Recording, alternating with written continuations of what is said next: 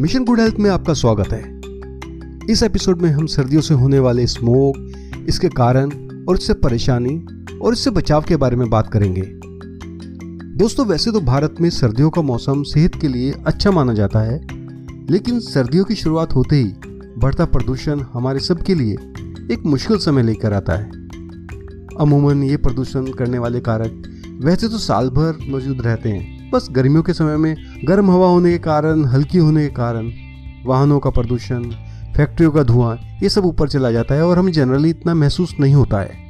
लेकिन सर्दियों में जब जैसे ही हवा भारी हो जाती है तो ये धुआँ, हवा में, ओस के साथ मिलकर स्मोक का रूप ले लेता है और हमारे लिए स्वास्थ्य संबंधी हेल्थ संबंधी परेशानियाँ पैदा करने लगता है। और बचा उचा काम, धान की पराली।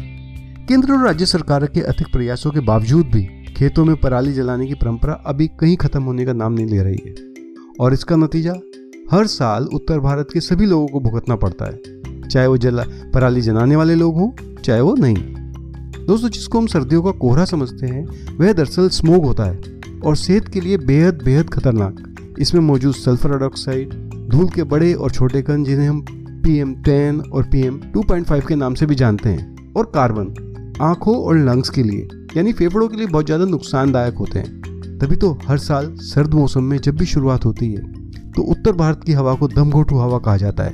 अब आपके और हमारे हाथ में स्मोक और प्रदूषण को कंट्रोल करना तो ज़्यादा है नहीं, लेकिन कुछ सावधानियाँ बरत कर हम अपने आप को, खुद को, अपने परिवार को, लोगों को, उनकी सेहत का थोड़ा सा ध्यान रख सकते हैं। तो साथ ही जान लेते हैं कुछ ऐसी सावधानियाँ, कुछ ऐसे काम जो हमें बचाएँगे इस प्रदूषण से और स्मोक से।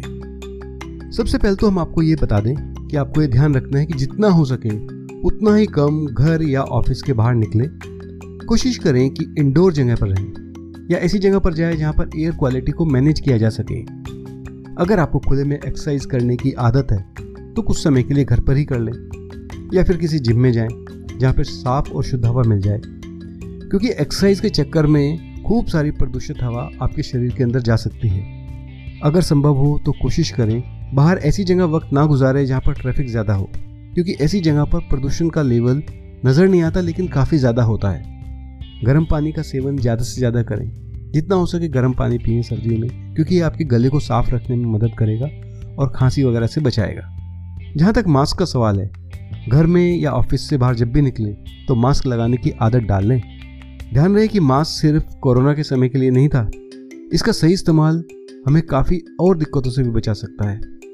तो दोस्तों, आखिर में यह कहना है कि सर्दियों वाला प्रदूषण या कहिए कि इसे स्मोक हेल्थ के लिए बिल्कुल भी अच्छा नहीं है।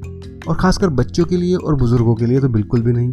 क्योंकि जिनको पहले से सांस संबंधी समस्या है, उनके लिए समस्या और बढ़ सकती है। लेकिन थोड़ी सी सावधानी और थोड़ा सा ध्यान हम सबको इस समस्या से बचा सकता है। इस स्मोक की समस्या से हम बच सकते हैं। तो दोस्तों, इस एपिसोड में सिर्फ़ इतना ही।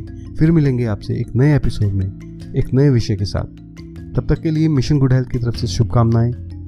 खुश रहिए, स्वस्थ रहिए।